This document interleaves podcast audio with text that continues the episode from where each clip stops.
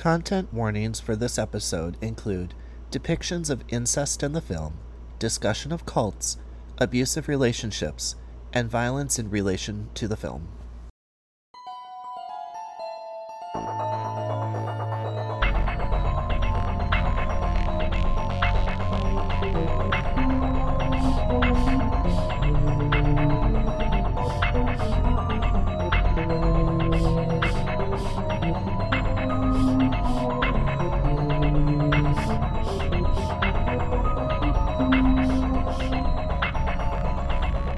Greetings. You are listening to Horror Nerds at Church, a podcast where we take a deep dive into a horror film and talk about what it can teach us about God, the Bible, and each other.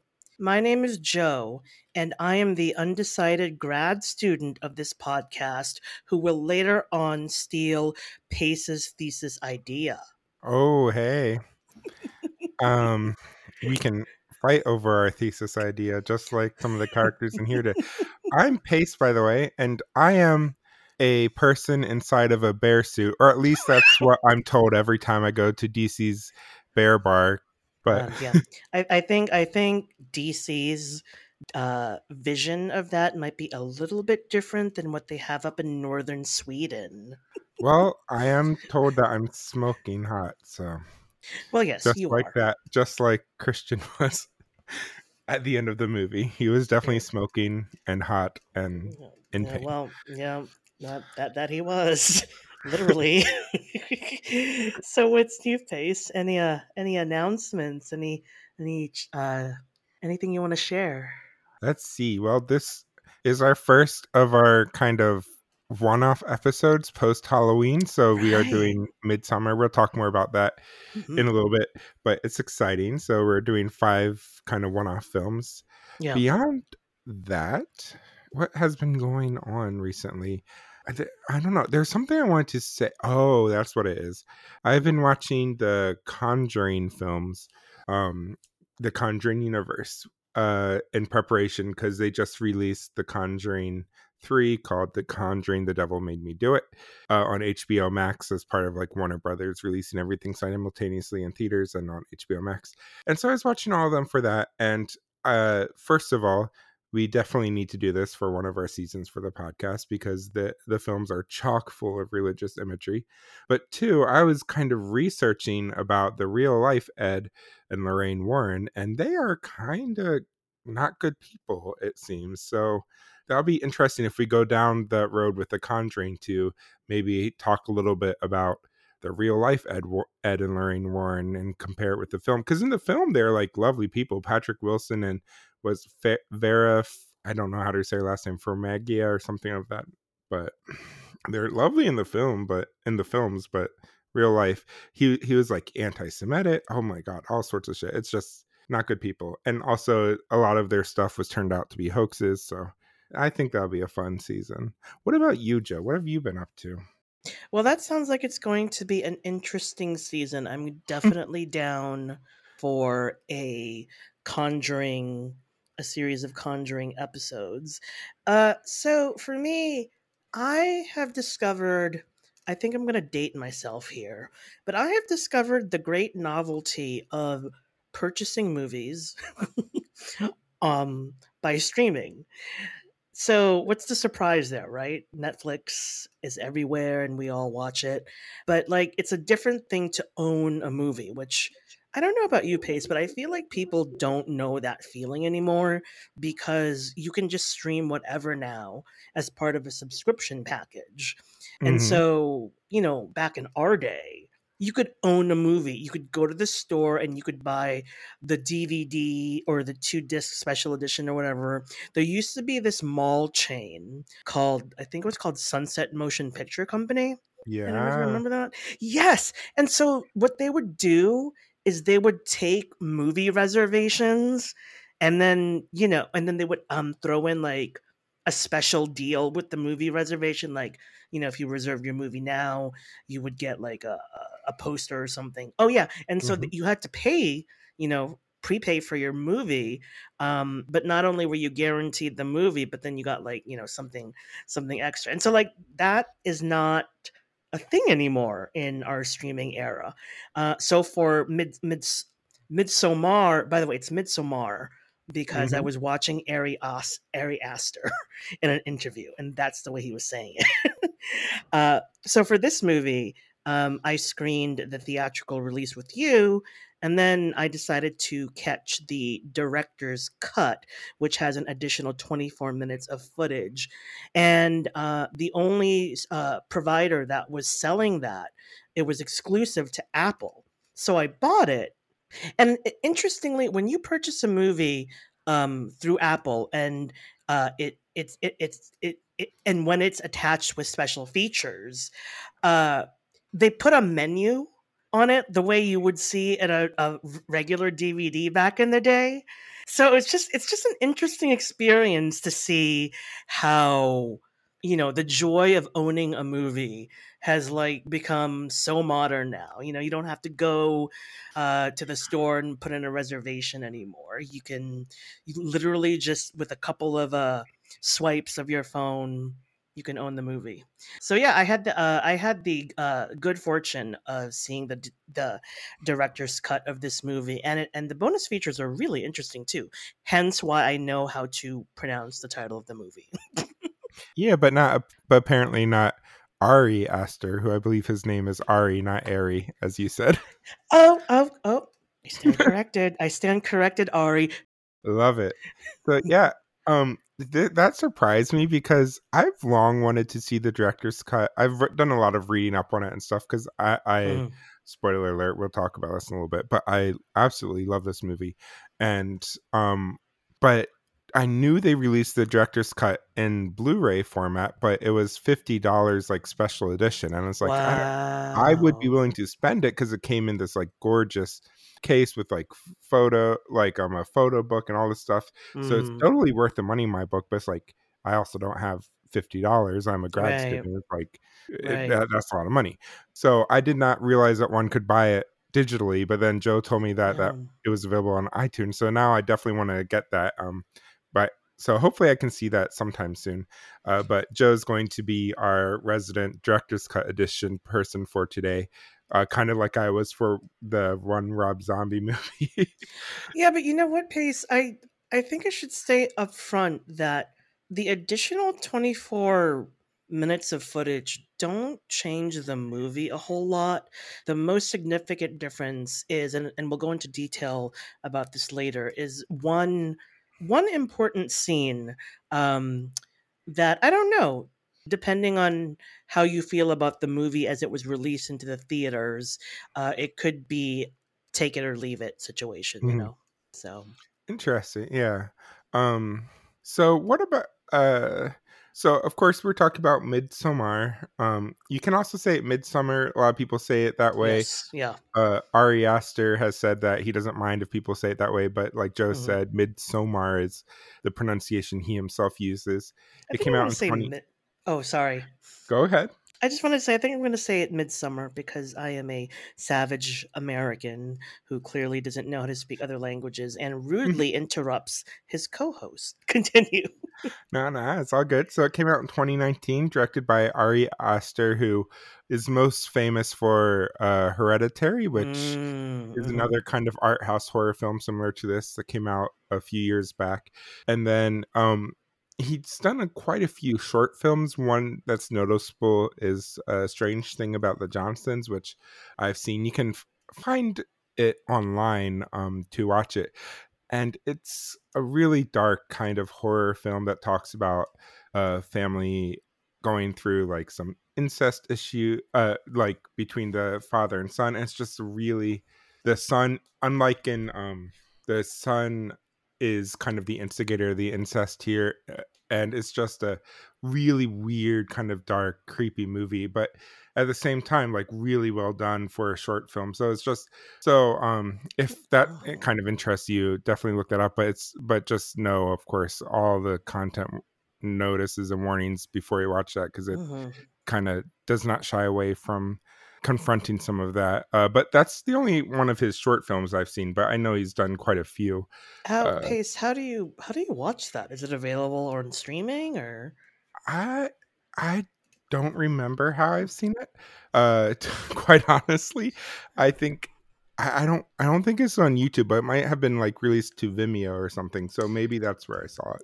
Well, this I'm is not interesting. Sure.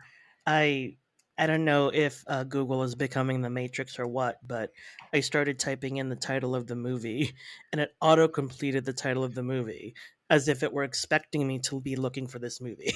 Yeah. So, um, very interesting uh, movie, and kind of already like th- that movie I think came out like, or the short film he did like ten years ago or so. So already, yeah. Oh yeah. So um, already there's, you can kind of see he has a really great eye for um, film directing and direction and stuff, but also a really good way uh, of one of the things I think we're going to talk a lot about in this movie is just creating this really like tense and um, atmosphere for a film. So uh, that you can see that already in uh, that movie. So what were your huh. uh, first memories of this film? Of Midsommar? Yeah. So again, marketing did a really great job, and I saw posters of it. Actually, no, no, no, no, no. Um, I, it, it, the trailer was attached to some other art house film that I went to watch that I now can't remember. Um, but I know it was an art house movie because I went to one of the, one of the Landmark theaters. And when I saw the trailer for Midsommar, um, I honestly have to say I wasn't interested in seeing the movie. Um, it it kind of looked like a bunch of white people in a dire situation, which is, you know, really boring. So, uh, yeah. So, so yeah, that, that was my first experience um, to Midsommar, and seeing the poster just about everywhere. How about you? And so then this watching it for the podcast was the first time you've seen it then, right? Exactly. Yeah. Well, when yeah. I, when I watched it with you. Mm-hmm. So for me, I remember I saw Hereditary in theaters, which is, like I said, Ari Aster's kind of first big, well, it was his first feature-length film, but also a huge breakout film. Um, it got a lot of press and a lot of people saying it's one of the most uh, scary movies ever made and all that stuff. And I will say the movie's plot makes no damn sense if you've seen Hereditary, but it is nonetheless like a very chilling film that, like, after I left the theaters I was just like shaken by that film. So uh, I saw I saw that movie not in the theaters. I saw it uh when it made its uh, Amazon Prime debut. I maybe I was just in a mood pace, I don't know. I didn't like it. I thought that the pacing no pun intended. I I didn't I I thought that the pacing was just not there. Oh, the performances were not good. Toni Collette, who I love and everything, managed to salvage that a little bit, but I think I think after um, watching Midsommar and having a positive reaction to it, this might be the impetus I need to maybe revisit Hereditary. But the first time I yeah. saw it, wasn't a fan. I think part of it, like like I said, the plot doesn't make any damn sense, but um, for me, seeing it in a theater really. And I went by myself, too, because my husband, as I've said a few times on this podcast, doesn't really enjoy horror movies. So I went to the Emery Bay Street theaters by myself, like a midday showing. And it was, I just, like, that whole experience of seeing it in theaters was just, like, very, um, I, I just kind of left the theater kind of, like, chilled about it and kind of, like, unable to stop thinking about it for a few days. And so when they were announced um, Midsommar, uh, and I started to see the advertisement for that and saw that it was directed by the same person as Hereditary. I knew I wanted to see it. The problem is it was released in June of twenty nineteen, which is when Matt and I were driving across the country from California Bay Area mm. to Maryland. Mm. So um, it did have a long run in theaters, but just like kind of getting set up on the East Coast and trying to get employment and stuff and money figured out kind of took a long time. So I didn't, unfortunately, never got to see this in theaters. But when it was released on Amazon, I uh, purchased it uh, before it was even on Prime, because I, I knew I wanted to see the see the film. So I so I do own the film um, digitally, but not the director's cut because I didn't buy it on iTunes, of course. Right. But um, so I watched it and I was obsessed with the movie. I just think this is a very, very well done film. Um, mm. And so uh, so I'm kind of interested because Joe did not have... Joe, I think you it's safe to say, you can correct me if you're wrong, that you... the movie was very thought-provoking to you when you saw it the first time, but you kind of were on the fence about how you felt about it because it was very strange. But upon second viewing, you said you seemed to like it more. See, the th- yeah, I mean, for the most part, you're correct. The the thing is, uh, in terms of thought-provoking, I was surprised by how theological it was. I mean, I know we are doing this podcast to watch horror movies through a theological lens, and so far with the Halloween series we've been able to do that really well, which actually surprised me. uh but uh with uh Midsommar, uh, there were there were so many theological things I was pulling pulling from it. Uh but on the whole, though, after that first viewing, I was just I was just really uncomfortable. And I don't know how to describe that discomfort. Like, was I uncomfortable because it was such a good horror movie? And I think the answer to that question is yes. It definitely evokes horror. and yeah. so and so if that's the point of the horror movie, then Midsommar uh, did that job. Second time around, um, obviously, since I saw it the first time, I have a little bit of emotional distance, and I was really able to appreciate it better. And I got over the hangups I had for that first, for that first film, that first viewing. Mm-hmm. Mm, very, very interesting. So yeah, I'm definitely excited to talk um, more about this film, especially when we get to the rating it, because I don't think yeah. you and I have clued each other into where we kind of fall on that yet. So I'm yep. curious, but um Uh, the only other thing I'll say about my first memories of the film is that, uh, so after I watched it the first time, I think I watched it with a friend uh, through like watch party or Netflix party, whatever it's called, that kind of setup um, mm-hmm. the first time. But then I went back and I loved it so much. I like the next day I rewatched it like by myself. And then like, I think a month later, I finally convinced Matt. I'm like, don't worry, this movie is not like scary in a typical like jumps, like the type of scary that Matt doesn't like. I mean, it's definitely right. creepy, but it's not like a traditional horror movie. And I, that's actually kind of a source of controversy in the horror community. Some people don't think this is a horror movie at all. I absolutely think it is. But yeah. um, so I convinced Matt to watch it. And he also had a very similar reaction to you, like a very unsettled reaction. He, I think overall, it's safe to say that Matt likes the movie. But when Joe and I were rewatching it for the podcast, Matt was kind of watching it with us at first, and he got up. He's like, "I can't watch this again," so he got up like right. halfway through and left, which is fair because it is, like you said, very unsettling. I and you know I empathize with Matt uh, because I I literally waited until the day of recording this podcast to do my second watch and to have that second watch by uh, doing the director's cut. And I sat on it for the same reasons. I didn't know if I wanted to put myself through that again. And I'm, I'm, you know, I can't, I'm, uh, I can't speak for Matt, but for me, I, I don't regret that decision. Surprisingly, mm-hmm. I surprisingly enjoyed uh, this movie the second time around watching the director's cut. And speaking of which, um, so I was Googling just now, Uh, to confirm that this movie was released by A twenty-four, which it was. And I just want to say A twenty-four is just everywhere uh, mm-hmm. these days, and with some amazing, some amazing movies. And I feel like at this point, they could release a mediocre movie that would still be better than what any of the other studios um, can release. So kudos yeah. to A twenty-four. Um, and... Um, I also pulled up the A twenty-four um, online website store, and I'm looking at the Midsommar Director's Cut Collector's Edition that you pointed out. It's forty-five dollars.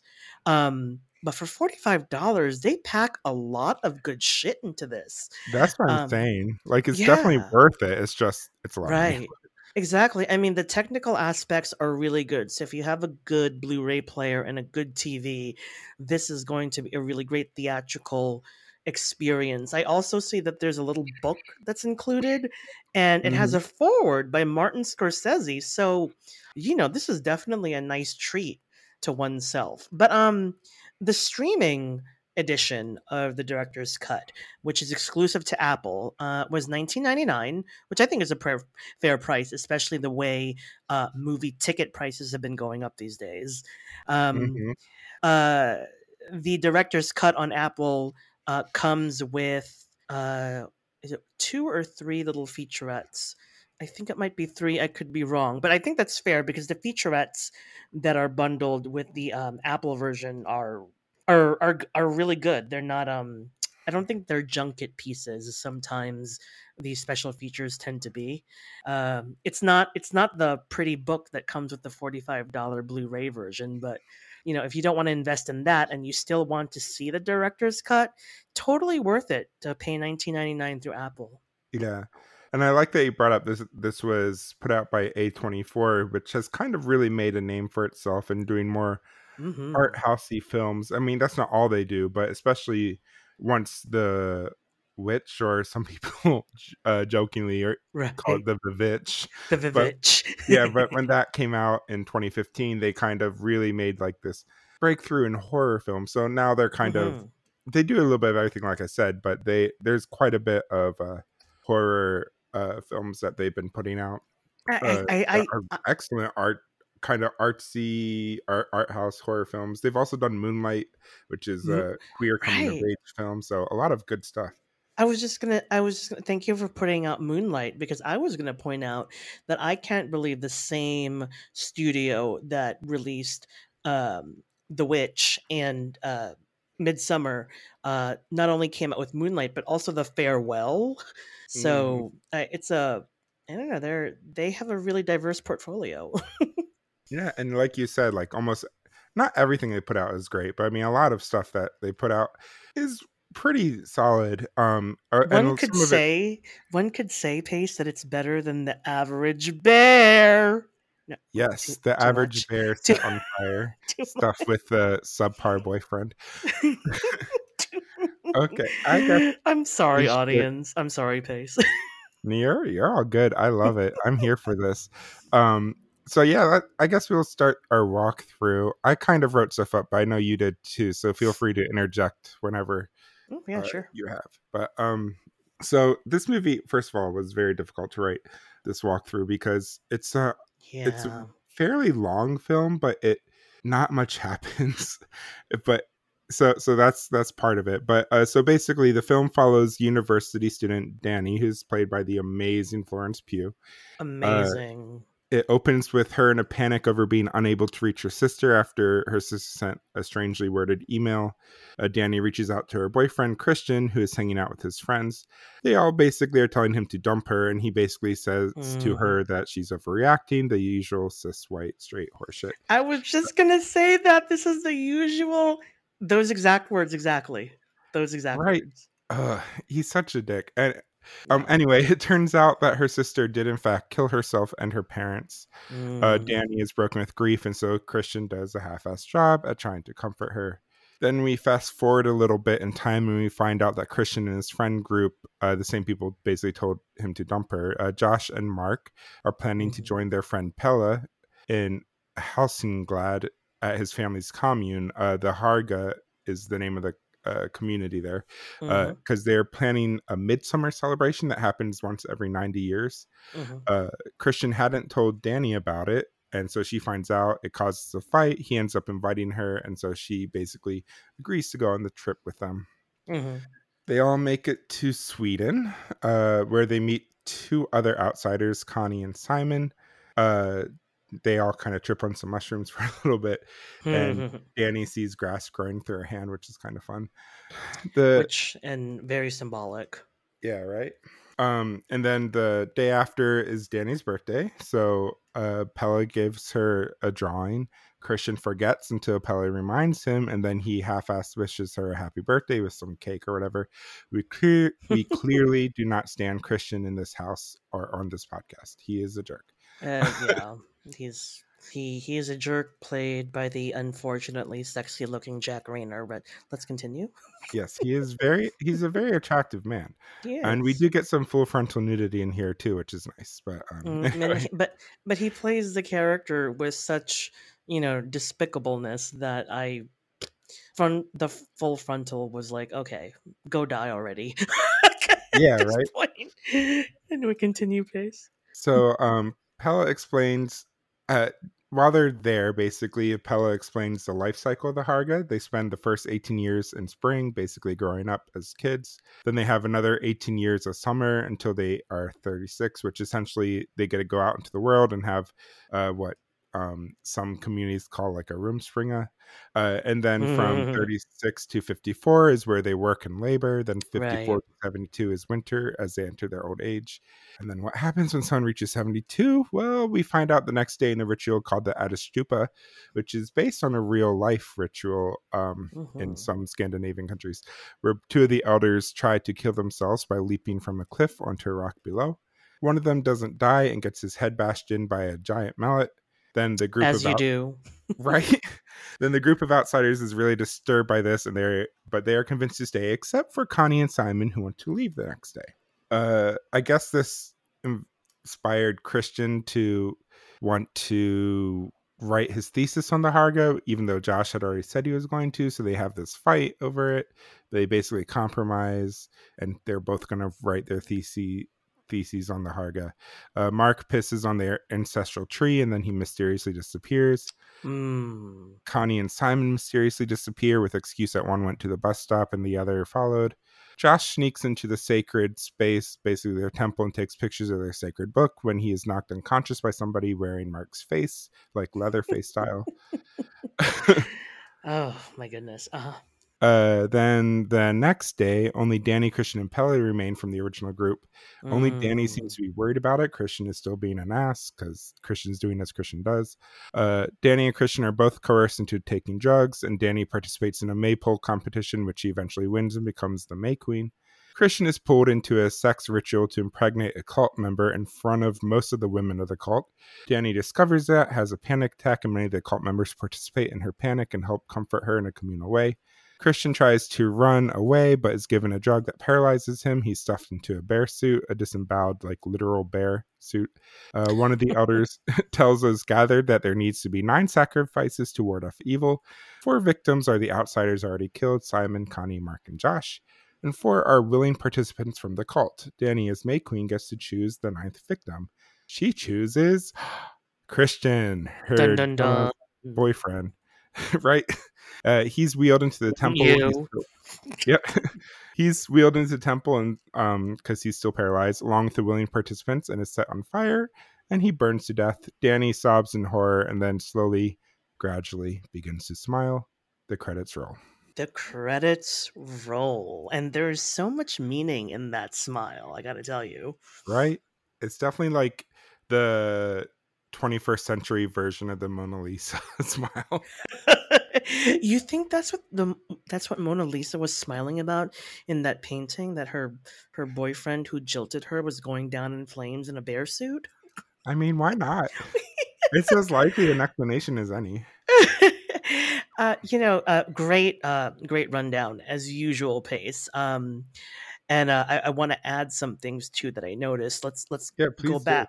Let's go back to the beginning of the movie really quickly. I was I was looking up um, what kinds of awards this movie might have attracted, and um, obviously there was one nomination for Best Horror Movie, uh, and it did get recognized um, uh, for uh, cinematography. Quite obviously, the vis- it's a very visually appealing movie. But I wanted to know if it had gotten recognized for um, for sound design, and I, I wasn't seeing that. And so, uh, one thing I forgot to mention is that on the second viewing, so watching the director's cut, I watched it wearing headphones uh, because I really wanted to absorb the dialogue.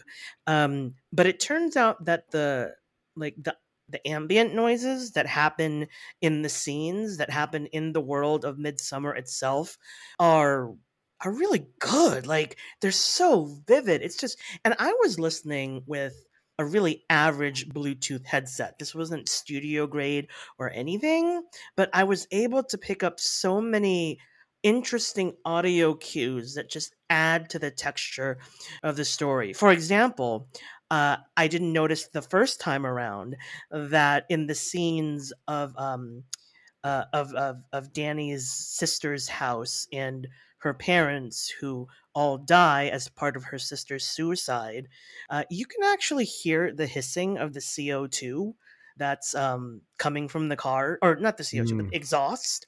So I yeah. I was so caught off guard by that detail.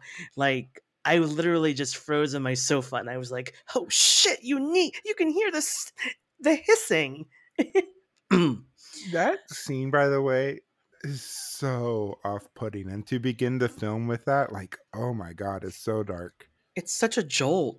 It's a, and the thing is, though, it is off-putting. Um, and watching it the first time, I, I was watching it as a regular human being, so I was totally put off. I was, and I was scared. You know, all the things that that the director Ari, uh, by the way, Ari, I still want you to call me.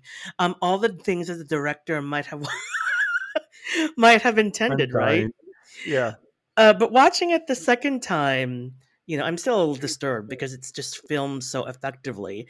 But I'm appreciating the nuances more. Like, I was looking at the way the bodies are posed, and they're it's definitely they're definitely mirrors to what's going to happen later. I was going to say foreshadowing, but this is the interesting thing.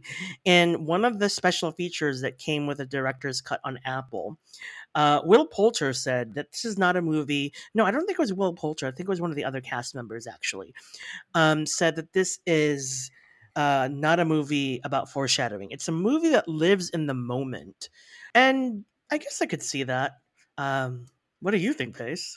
I don't know. Like, they, there's been, you can find all this um, in like all sorts of listicles from like BuzzFeed to Cracked or any other one of those sites that has stuff like that, like trivia yeah. about these things. But like, there's been so much written about how this movie really does a lot of parallelism, which is also a mm, biblical thing. It so, is, yeah. But um, you'll get like kind of the setup of the bodies in the beginning, like you're talking about, and then you kind mm. of see repeats of that, or mm-hmm. people have noticed that um, the sister wearing the mask kind of like taped to her face is kind of appears in the trees later on in the movie. And then also some of the artwork that is like so visually stunning, like, but they show this like huge tapestry in the beginning of the film. Right. And Uh, so basically all the scenes of the movie are on display in that tapestry. So you already, right in the first few beats of the film, you already know what's going to happen if you Absolutely. Pause it and kind of look through that. So there's, so I'm not going to get into that too much, but just, to, but just to agree with you, Joe, that there's a lot of that there that's happening yeah. in this. Well, I, I was also especially stricken by the scene where uh, Chris and his friends are um, all hanging out at that, at that bar or some kind of restaurant, whatever, some some dive joint for grad students, apparently. Probably a little bit like, you know, that bar that used to exist down the street from our seminary that's long gone, and I can't remember what the name of it was. Uh, uh, so Chris takes a phone call from Danny, um, and then his friends get on his case for that. And so Chris steps away from his friends.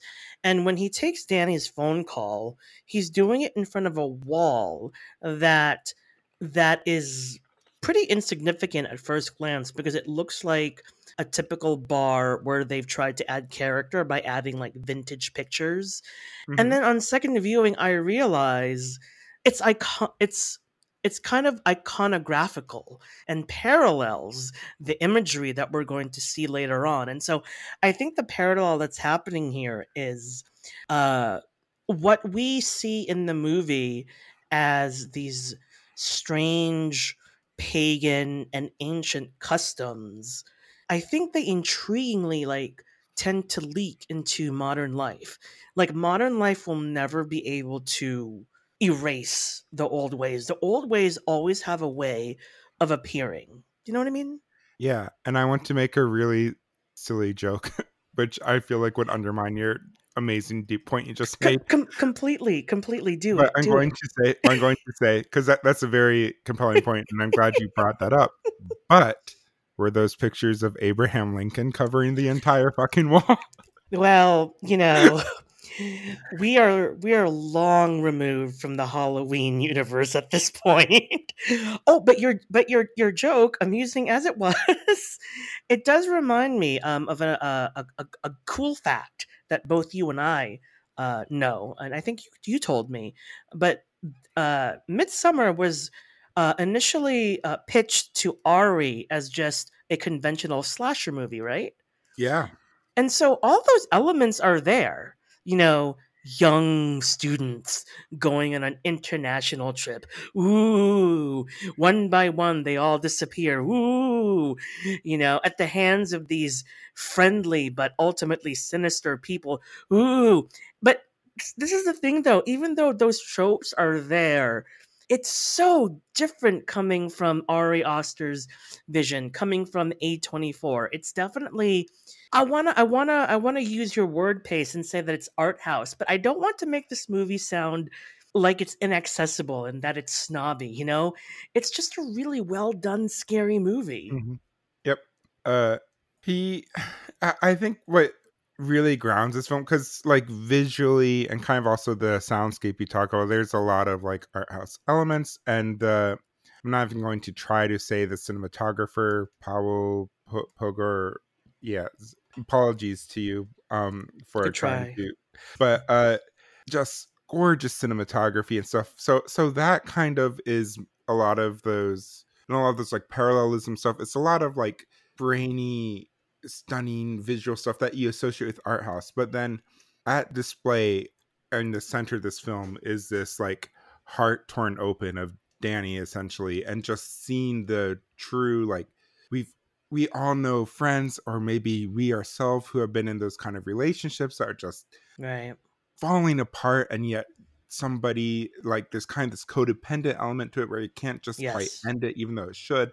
And it's so it's like it's so we're seeing such this literal, real, grounded approach to this awful toxic relationship at this heart of this film that makes the rest of the film just not feel like inaccessible, like one might think of for an art house film. Like I think of um another A twenty-four film, The Lighthouse, which I think I haven't seen very, that yet. I liked it, but I think it's one of those, it's very art house and it's kind of inaccessible. So it's like, right. compare if you compare these two, I definitely think Midsommar is definitely um, more uh, accessible to the typical audience. But this also kind of brings up the point I was bringing up earlier, which is for the typical horror audience, though, I, I can see why this movie kind of cast a lot of um ripples in the horror community of saying mm. this is not horror, because it it does something very different than the typical horror film. But then I mean, if if we're gonna go along with well, with that argument, uh I would still want to classify it as horror, but it would have to be some kind of subgenre, like you know how there's body horror, so mm-hmm. like what what what kind of horror, what kind of subgenre would this be? Well, is it psychological horror? Or... Wikipedia classifies it as folk horror. I like F O L K. That. That's interesting. Mm-hmm. Which I like as well. Uh, it definitely seems, I, I don't know. I it it has those all the slasher elements, like you say. Um, so so it definitely is. I, I don't know. It's hard for me to think of it as anything other than horror, because how would you? How else would you define it? Like it's just right. very, and kind of the mood of the film. One of the things that just struck me upon the first watch watching this film is just how mo- the first part of the film is very dark, um, mm-hmm. vis- visually dark. Um, like it is all shot in dark blues and grays yeah. and stuff like that. Then it kind of transitions into kind of like medium tones. But then when they get to Sweden, it's kind of like Uh, Dorothy landing in Oz, is suddenly this bright colors for the it's, rest of the whole fucking movie in like an, the bright yeah. of day. It's like and an assault it, by the sun. Yeah, and it's like it makes daylight fucking terrifying, yes, and it creepy does. And uneasy and unsettling in a way that literally no film I've ever se- seen has been able to do in this way. Like it's just the entire film, it's daylight, you think that they're safe, and yet you just feel so uneasy you, the entire film. I think you nailed it there, Pace. I think this is the key uh metaphor, or whatever we want to we want to call it. The key lesson here uh is that um everything that is unsettling, everything that is bad for us, it's not that just we can see it, we know it. We just find reasons not to engage with it. Everything mm-hmm. is uh, everything to uh to borrow from scripture, uh, uh and and make it into my own. Everything is visible under the sun. We just make up reasons to go around it, and then and then when when the thing that we see is the thing that we crash into inevitably and eventually, we make up reasons for that too. But wouldn't you agree? Like, yeah, it's all there. Uh, we just. I mean, speaking from personal experience, you know, and, and, and especially in the way I've I've handled breakups, um, I when I when I see my part in what led to those breakups, you know, I look back and see not just the red flags and not just as a result of hindsight, but here's the thing too, and I'm being extremely vulnerable here, especially with my last relationship. I knew what was I knew what I was doing. I knew. I knew what the consequences were likely to be, but I leaned hard on the likely, and I kept thinking to myself, maybe I can change him, or, you know, this and that. And I threw away a year of my life, and that didn't happen. And by the way, part of the motivation for watching it the second time, uh, well, the list of reasons, Pace, included, number one, I was curious genuinely about the director's cut. Number two, I love doing work for this podcast. I don't care that we don't get paid. I would like to get paid. And Ari Aster, if you want to marry me and I can inherit some of that money. I'm just going to spend the rest of the podcast like flirting with Ari Aster. Can, can I do? No, just kidding. Um, yeah, he definitely listens to our podcast, so he knows. You must. You must. We are experts and perhaps divas in our field. But anyway, yeah, I love doing the work for this podcast. And number three, I, I started thinking about that last relationship and how it's been about a year, maybe almost two years since that one year relationship ended. And uh, the partner that this human being dumped me for, uh, I'm wondering if they have finally made it and if they got married. And, you know, I don't know one way or another because I blocked all of them yeah. uh, on social media. Uh, but just the thought of that alone was enough to stir up enough emotions that I plunged right into watching this movie again. Well, it's strange you say that because, like, when I watched it for the first time, I um was kind of going through some weird relationship stuff too. Uh, mm. Matt and I are um, polyamorous, so we were dating somebody, and it was, and I kind of felt like some of the stuff uh going. I felt kind of like I, I think, like I said earlier, so many of us can relate to Danny or have friends who are like Danny. Like I knew mm-hmm. that there were things that weren't working, and yet I cared about the person so much that I wanted to hold on to. Right. And um, so so very similar to you, uh, but uh, but what's different between the person that Matt and I were with and the person Danny was with, mm-hmm. Christian, is the person I was with actually was willing to do some of the hard work and push through, and mm, so mm-hmm. we kind of we had a little bit of a falling out, but then things changed, and so now this person's one of our closest friends, and it, but it's just oh. like it's one of those situations where it's just like it it, you, it can go any number of ways, but like what what's really interesting is just kind of kind of the tendency, I think, in many of us. I mean, so this is going to turn into um therapy, uh horror nerds at therapy podcasts. That probably don't don't don't think twice about it, Pace, because as we all know, everyone does these podcasts to work out our issues in front of the public. Am I right? Yeah, yeah. Am I right? Call sure. me out. Call me out. uh, no, yeah, go ahead. But like, yeah, I'm in a twelve-step pro, uh, twelve-step group uh for um.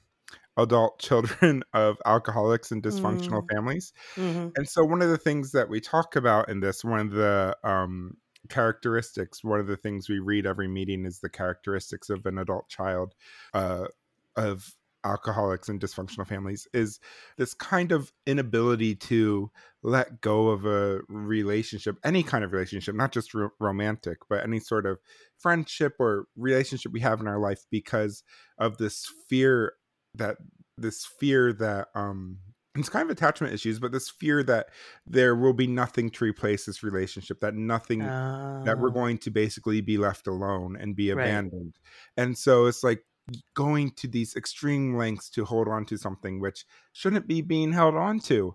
And so it's just kind of one, one of the things that we learn, and one of the promises that we read every time in the twelve-step meet in this particular twelve-step meeting is kind of this promise of, uh, and with many twelve-step programs, there's a little bit of theological and religious message in there. So kind of one of the things it talks about is like this promise of abundance, that we don't need to be so fearful that we're going to lose all these relationships that mm-hmm. are not healthy for us, because there's some sort of higher power, using that language, um, to that will kind of replenish us and has this lo- deep love for us. And whether it's the universe or God or whomever, that there's kind of this higher power that is leading us towards abundance in our relationship, so we don't need to be fearful. And that's one of the hardest theological things for, hot takes. I know, right? But I think that's one of the most the hardest things for any of us as humans is to uh especially those of us who are survivors of trauma or grew up in dysfunctional households or any number of things. Like Danny clearly um one has this really unhealthy relationship with her family. We don't get a lot of it because her family dies in the beginning, but like um we can tell just from that email, like Danny is trying to call for her family and stuff. So you can see why she would have these attachment issues and why she would be in this weird codependent relationship with Christian, especially after her family's death, out of those kind of fears and dysfunction and worry of abandonment and all those things. Yeah. You... You've said so much, and um, I, I was taking notes, literally. Uh, uh, so you uh, uh, you mentioned uh, that the person that you were involved with, um, there was some trouble in, in doing the work it took to get through the relationship. And I couldn't help but think of the spat that Josh and Chris got into at the bar when Josh said outright to him, you know, you don't want to do the work. You just want to play out this drama. And then mm. Chris, Chris snaps at Josh. Okay, thank you for psychoanalyzing me. And that that that relationship between Josh and Chris uh, is is interesting for me, because it wasn't until the second viewing of the movie that I realized they don't seem to have liked each other from the beginning. Yet they they hang out with each other, and so. I want to I want to clarify, in case you didn't know, I'm gay. I'm saying that so sarcastically because, like, just like I radiate gay. Okay. Oh, I'm sorry. I, I, I'm not supposed to laugh loudly. We're recording this in Pride Month. It's being released in Pride Month. We are very queer friendly. We are both queer. We're amen. So. Amen, audience, my friend. If you haven't figured it out by episode sixteen that we're on, then I, I'm sorry for you. I I mean, you know, the clues were there in broad daylight, no pun intended. Uh, the, the the point that I wanted to uh, that I wanted to make was that um, I I've lost my. Tr- oh yes, uh, as a gay person uh, who hangs around in not just the gay community but the queer community in general. Uh, I really don't understand cishet masculine dynamics all that much. And so my, my, my, my question is, is this, is this like tension between Josh and Chris just a normalized aspect of what they think friendship is? I'm just like wondering, like, if you two don't like each other so much, why do you all go out for pizza? Why do you all hang out in each other's apartments? Why are you all taking an international trip? I know, right? And it definitely feels like we get with Christian, kind of like you were saying, like he clearly does not have... um Yeah. He seems to just be kind of like bumbling through life in the way that many, uh, a lot of the criticisms of uh, kind of white culture is this like white man mediocrity, that you mm-hmm. can get these very mediocre people in high paying yes. positions that just somehow stumble through life and just opportunities keep landing on them. And it's like, how? Whereas everybody who's marginalized and, um, whether that's women, queer people, people of color, like the amount of work we have to put in to continually prove our worth. And then you have people like Christian who are just able to like basically sleepwalk through grad school. And that's part that's right. interesting to me, because Josh is a black man and Christian is a white man. So, I mean, there's right. definitely that tension there too, where absolutely uh, Josh is going above and beyond to do his thesis on the um, on this community. And Christian is instantly like, oh, I'm going to just kind of like copy your work and copy your ideas. And yes, yes. Yeah. So, and yeah, you touched on that, uh, the mediocrity syndrome of the, of the cishet white man. Uh, and then there's also the element of maybe this is just what they think friendship is like. I, I don't know. So dear listeners who are cishet, not We're only sorry. do we, well, well, no, I mean, well, yes, but we also love you. Remember, we do. love, love the sin, hate the sinner. Yes. How do you like a taste of your own medicine now? No, no, I'm kidding.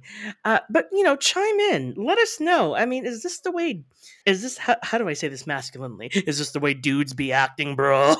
God, that's so right. awful. I can't. Right. I, that's ridiculous. Uh, I, yeah, I have a lot of questions for you. If you I, are a cishet man, please write in. I have a lot of questions. Please do, because, you know, it's, it's, It's not what I expected from this movie, yet it's what ha- it's what's happened. I've walked away from this movie literally thinking, are men like that? Because I have met guys like Chris, believe me. And I'm just, mm. I'm just, I'm just like, why are you like that? Why are you constantly gaslighting and not even being subtle about your gaslighting sometimes? Um, oh my God, yeah. Ugh. We could, um. We could spend a whole podcast episode on that, but I did want to move on to the second point that I got from your analysis is um, you mentioned the codependency that was a, a big theme here. And it reminds me of a scene um, during one of the uh, mealtime moments um, at the cult uh, where uh, there's a baby sitting next to Danny, and the woman holding Danny, I mean, the woman holding the baby explains to Danny that the baby's mother is away on a pilgrimage. And um, that was set up intentionally um, so that the baby can learn detachment. And while the mother is away, um, the whole community is responsible for caring for the baby. And I thought that was such an interesting contrast from the modern world that we were leaving behind in America. It's like Hillary Clinton's book. It takes a village. It does. It does. She should have been the president in two thousand sixteen, but that's another podcast. Um, yep.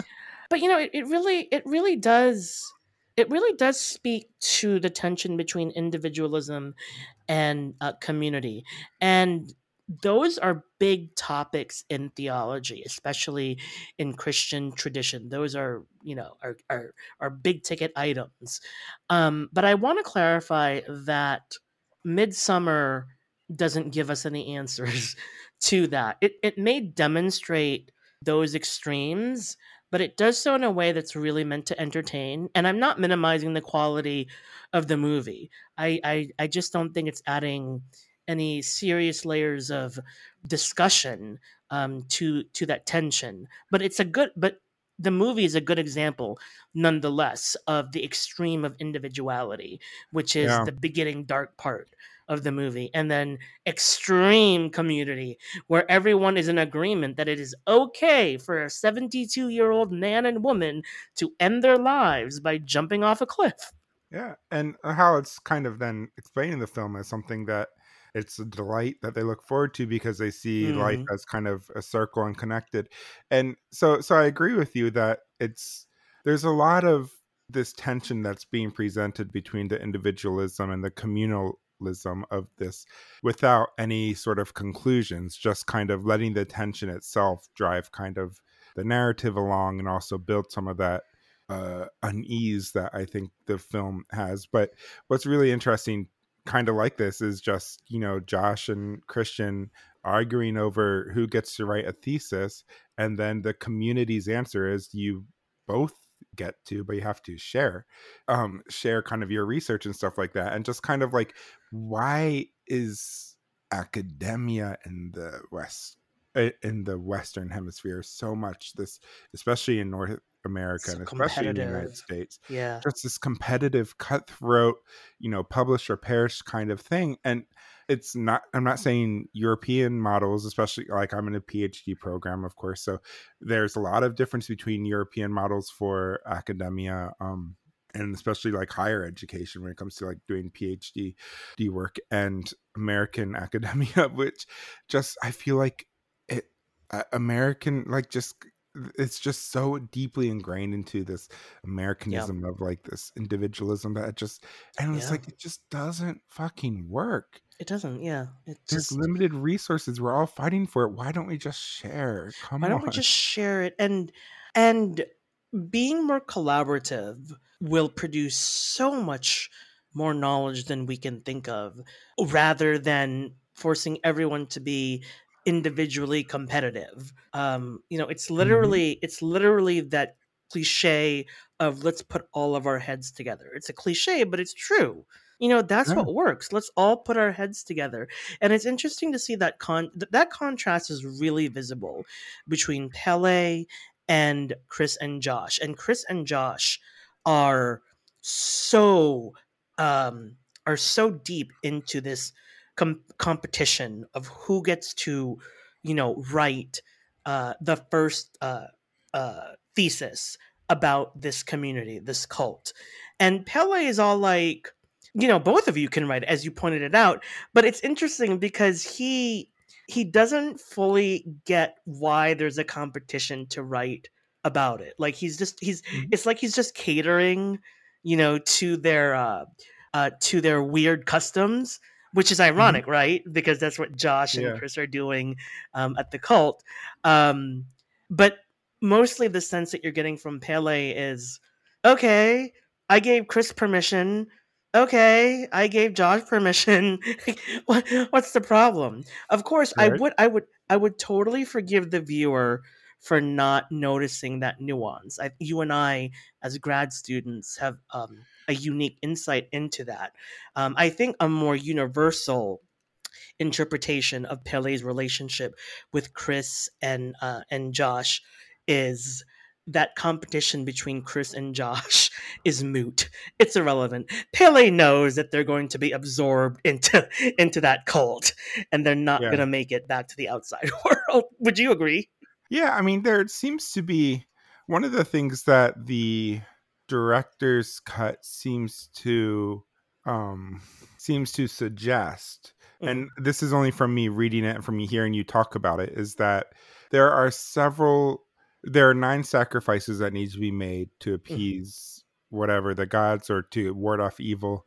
Um, it's, that part is not fully explained, but um, we know that there's supposed to be nine sacrifices, and it seems like there are opportunities for the visitors to the community, the outsiders, to be absorbed into the community in a way that would not lead to their deaths. Like, it does seem to me like there is kind of a choice there. And one of the things is like the in the scene um that we kind of talked about, uh you and I talked about before we started recording the podcast, is the scene about the drowning, where it seems like one of the characters might who is of the village might drown um as yeah. part of one of their rituals. And had she drowned, then um she would have been a he it's a male oh, child sorry uh, yeah, had he dr- drowned um then he probably would have been one of the village's sacrifices. But since he didn't and he survived that particular challenge, then we find out later that Connie was drowned in his place. So it seems to me like there are ways to kind of, I mean, for like Dani, for one, she survives to the very end, and she in fact becomes a May Queen, and she's an outsider. So so one of the interesting things that this film seems to suggest, although it doesn't say, is that Josh and Christian do not necessarily have to die. They just are unwilling to leave behind this kind of individual competitiveness. Yes. And that's kind of what leads to their death, not just them not just the sheer fact of them being outsiders, but um being unable to be absorbed into the community and into kind of a communal way of living. Yes, I am I'm doing that poetry snapping applause thing because you are one thousand percent on point. And it's also leading me on a train of thought as to into uh Dani's um you know internal world.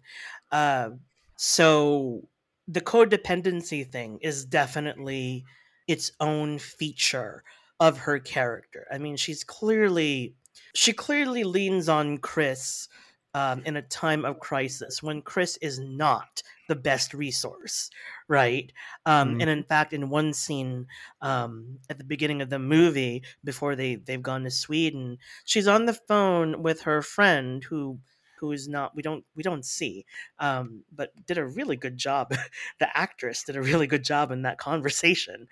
Um, she's on the phone with her friend talking about, you know, am I doing this? Am I doing that? Am I pushing him away? All of the questions are about her and what she is doing about this relationship. And it's like, girl, you need to be analyzing what that man is doing to you. But she doesn't seem to be capable of that because of the codependency. Her friend mm-hmm. is bringing, her friend is bringing up those important points. And at one point, her friend even says, well, if Chris is X, then you got to leave. Like, she says it flat out. Um, so again, the codependency thing is definitely its own feature of Dani's character and her journey in the movie, but also in the context of her multiple losses, you know, her sister committing suicide and taking her parents with them, with her. Um, Dani's life is gone, and Chris is the one thing that she's holding on to, um, because I you, you said it a few moments ago, Pace. She's afraid of what comes next, which is she doesn't know what comes next. So the natural instinct will be to hold on to Chris, even though he's he's terrible. And like I said, his his terribleness is as obvious as broad daylight, you know, to make mm-hmm. use of the metaphor here. Um, and so by the end of the movie, by the end of the movie, we're not just getting a um, a reward of a of a comeuppance for. for Dani, as we see Chris being burned in the hut, being forced to wear a bear suit.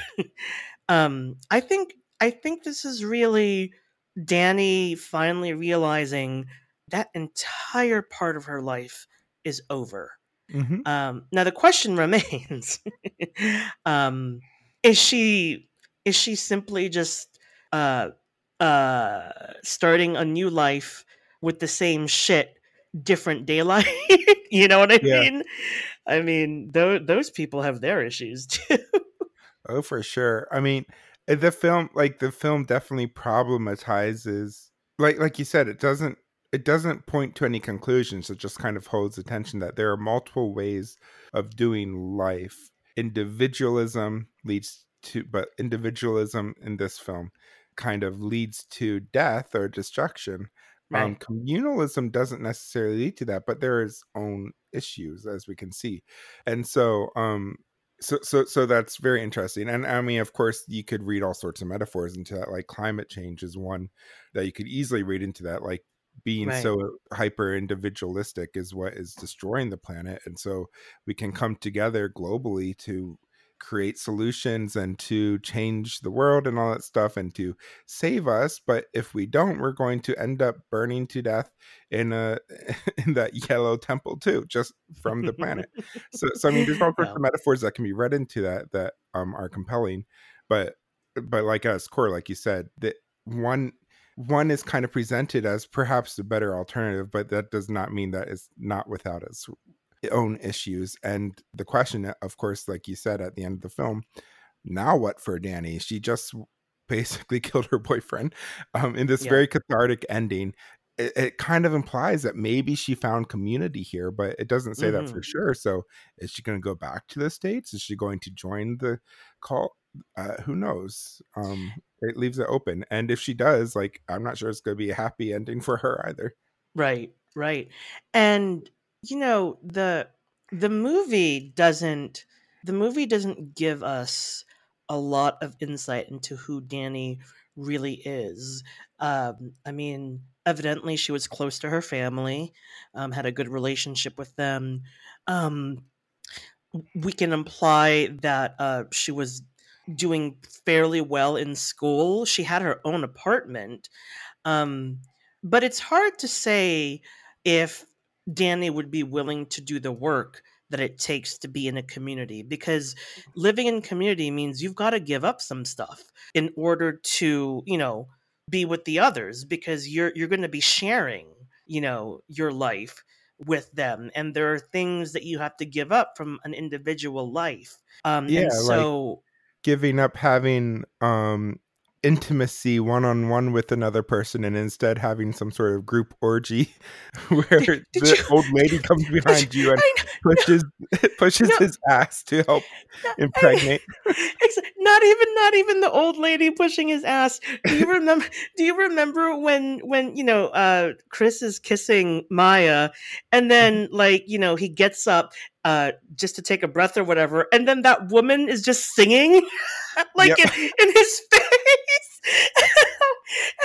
And I couldn't tell if Chris's face, what Chris's facial expression was saying, "Oh my God, is there a woman singing in my face while I'm having sex?" Or if it was a result of how they drugged him, or maybe both. But I was just cracking up, like just imagining what it must be like to have sex, to be in that position, literally, and then look up and see this random naked woman singing at you, singing cheerfully, I might add. Yeah, I mean, like, the cult is definitely not presented as the good people, the good guys here either. So right. Please don't mistake that. What I think there are mm. some commentaries that Ari Aster is making um, about, like, the uh, individualism versus communalism that are kind of, that you can get takeaways from, but that does not necessarily mean that the cult is the good guys here, because of course they yeah. literally murdered nine people. Well, eleven if you count the two um people who killed themselves by jumping off the cliff. So I mean, th- this is a, a kind of gory movie, and it's all the cult um kind of doing it, uh killing people, bringing in four outsiders with the intention of killing them, it seems. So like, it's just, they're not the good guys either, right. And like like it seems like there's no room for, like, everyone dresses the same, everyone kind of speaks the same, and so there's no room there's like no room to break from some sort of, like, whatever this cis hetero patriarchy sort of thing is, yeah. because like there's no queerness here. Everybody is straight and acts in a very right. like standard straight way. Yes. So uh, this is not good either. I'm not saying this is right. good. This is, the cult is very bad. Right. Well, and and I was also wondering the same that same thing about the the cult. I I asked myself, I don't think there are any same-sex couples in this cult, and if there are, either they have to be very secretive about it, or they've been shoved off a cliff. I don't know, because because mm-hmm. queerness, you know, homosexuality, and and all those queer identities, mm-hmm. like, it seems like that is not standard in their community, uh, which, you yeah. know, which makes me sad, because, you know, if you're born gay, yeah. or if you're born knowing that um, you don't agree with the gender that you're assigned, there seems to be little recourse for that in that cult.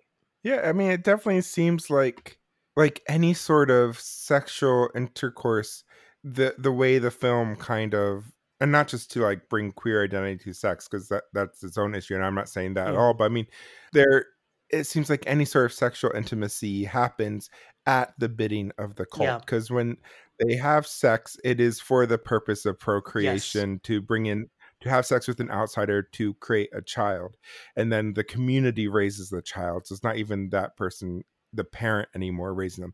And then when they we talk about the one um I don't know what the term is, like the muse or the guru of the group or something, whoever writes the book is the result of intentional oh, inbreeding. So it seems like, yeah, the oracle, that's, that's the word for, I was trying to think of, um, is that also like, that was also very much a planned, right. they said intentional inbreeding for a specific purpose. See, so it sounds, seems like the only sex that happens in this cult is at the cult's bidding in very particular times and places. Right. And so, yeah. Well, and I'm glad that you brought yeah. up the oracle, because I was thinking about that too when when the priest, was it Father Ulf? They all look like Father Ulf to me. But anyway, what do I know? I'm a brown Filipino queer. Um, uh, I'll just say Father Ulf. When he was explaining the oracle's existence, who I believe the oracle's name is Reuben, uh, he was explaining Reuben's existence, uh, like you said, as um, the product of intentional um, incestual breeding, um, because the Oracle has a, a spiritual, you know, knowledge that is very unique. Um, and that is, uh, to say it in a clinical way, that serves a function for their community. Um, and it's, it suits their worldview. It's, it suits their spirituality. Right. But I'm also wondering, mm-hmm. like, by bringing, you know, two cousins together to give life to, you know, what you, ex- what you are expecting is going to be your Oracle, like, there's a spiritual tension there.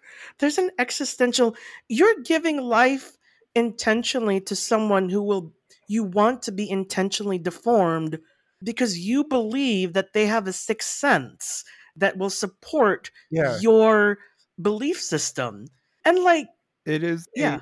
a very, very disgusting look at the role of disability in the society, or the role of any sort yes. of um, difference in appearance or anything like that, a difference in cognitive abilities yes. is all it to, to kind of put it on a pedestal as a religious thing. You might think, you know, that's good because they, they kind of are supporting this in the, but it's like in one very particular purpose and function, no agency is given to this person for their own life. Yes. They are, Amen. Created with the entire purpose of fulfilling this role in this right. community, and not seen as an individual person with their own wants, needs, and desires, uh, which is just very problematic. And then, of course, we see that the rest of the community is all able-bodied. Right. So does that mean that when a child is born um, who is not able-bodied or something, is that child killed or something? Like, do they are they trying to curate a very specific type of person in this cult? Yeah. And if you don't meet those specifications, what happens to you? It doesn't say. And that's very problematic as absolutely. Well. Absolutely. And the only time that we see someone um, who is who is uh, not able-bodied is when a wheelchair is brought out for the incapacitated Chris, who they will ultimately sacrifice. And that itself is speaking a very loud commentary about what this community thinks about that issue. I, I, I believe. Yeah. Yeah.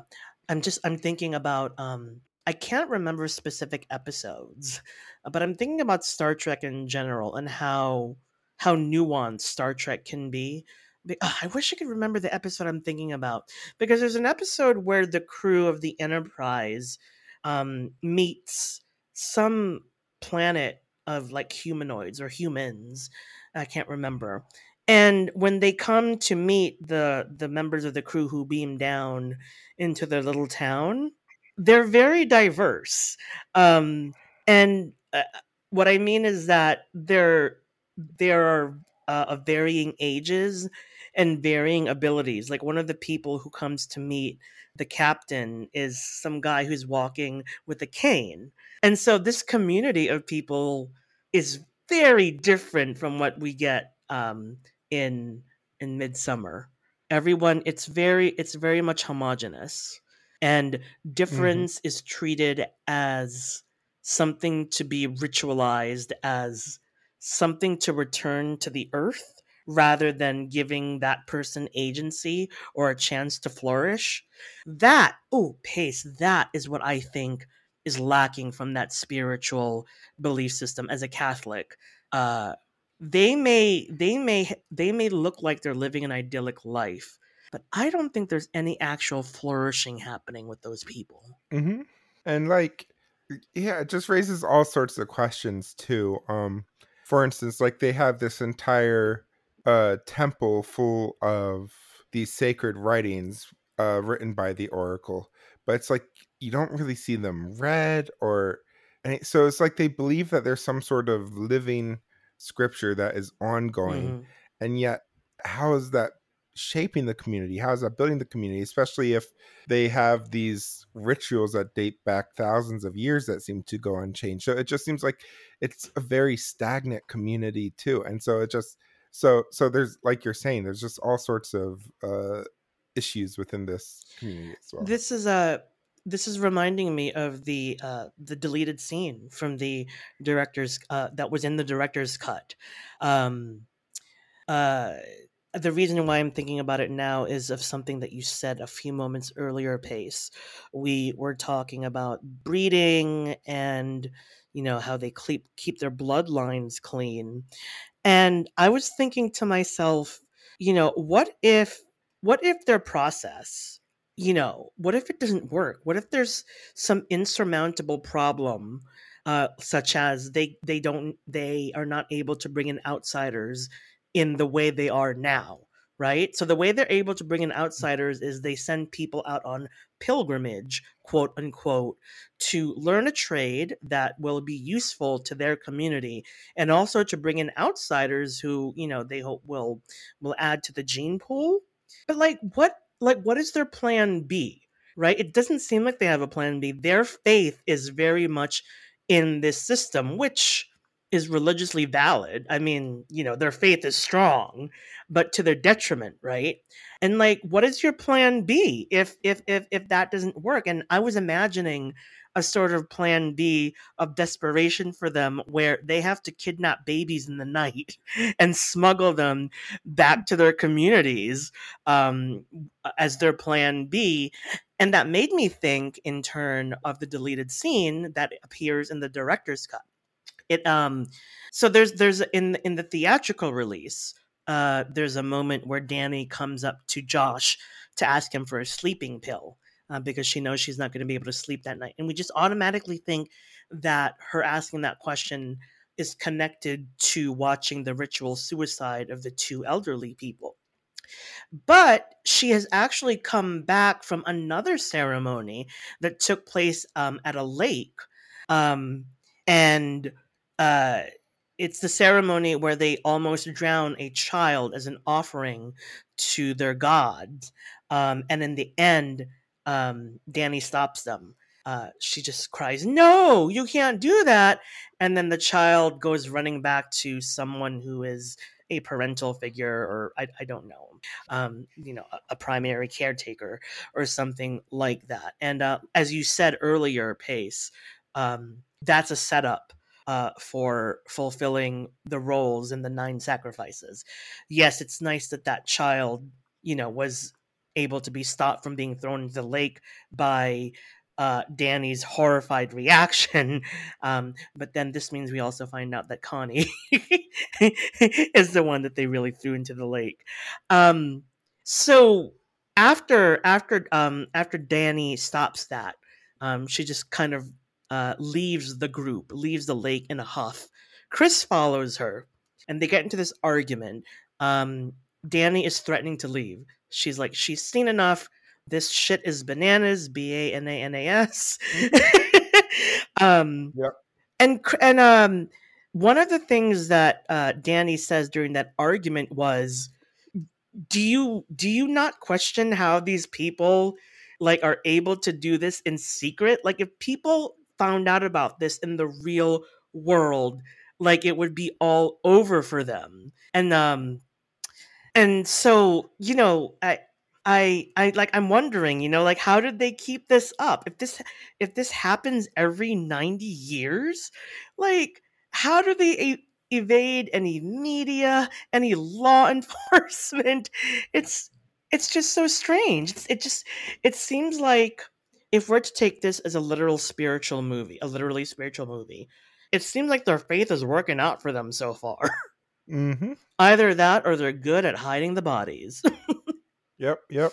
So it looks like we've uh, strayed into theological talk without actually I know. meaning. I feel like yeah. I feel like the, for a movie like this, it's kind of hard it's not hard to not because to. the whole movie has so much deep theology. Yeah. Um so so I guess kind of speaking of that, is there anything else you would talk about the movie itself, or should we kind of go more intentionally into theology? Well, um, one one fun fact I want to bring up about the movie itself is that it turns out that Jack Reynor, Will Poulter, and Toni Collette have all been in a movie together, a two thousand fourteen Irish drama called Glassland. So I thought that, oh, interesting. that it was interesting, yeah, that all these three actors who uh, you know worked with Ari Aster have actually been in a film together before. Very interesting, yeah. Um, I kind of want to see that. Do you know what kind of genre it is? Uh, let's see. Wikipedia says that it's a drama, and it mm. and it sounds like a drama. Um, the plot the plot summary says Jack Reynor stars as a young man who tries to help his mother, played by Toni Collette, with her alcoholism. Yeah. So wow. a very, very, um, very not related to cults, a very human, everyday movie. Love it. Yeah. Yeah. Cool. Yeah, I'll definitely check that one out, I think. What about you? Anything that you wanted to say uh, about the movie itself, or no. How about that score, Pace? Woo!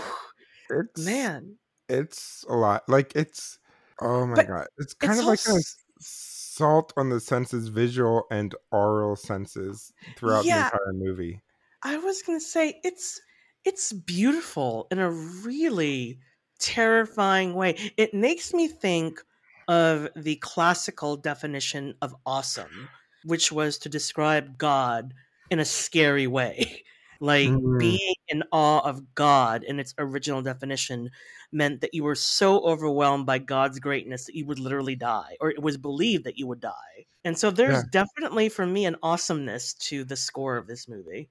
I would agree with that for sure. And I, I guess, and to the cinematography, like, Like I was oh, kind of yeah. saying, this movie is just, there's this one scene that is just so visually, well, actually it's kind of this whole um, segment of the kind of the transition of the film where uh, it's transitioning from the early part that's kind of like dark, uh, visually dark, to the lightness of, uh, yeah. um, brightness of Sweden. So, um, but they're on, like, Danny kind of opens the Uh, closes a door, and then suddenly she's closing a door in, in an apartment, and then it's closing a door.